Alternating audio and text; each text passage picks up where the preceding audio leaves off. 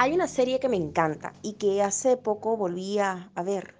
Trata de una chica que tiene el poder de retroceder un día en el tiempo y poder cambiar las cosas, poder ayudar a las personas que han muerto a que puedan seguir viviendo.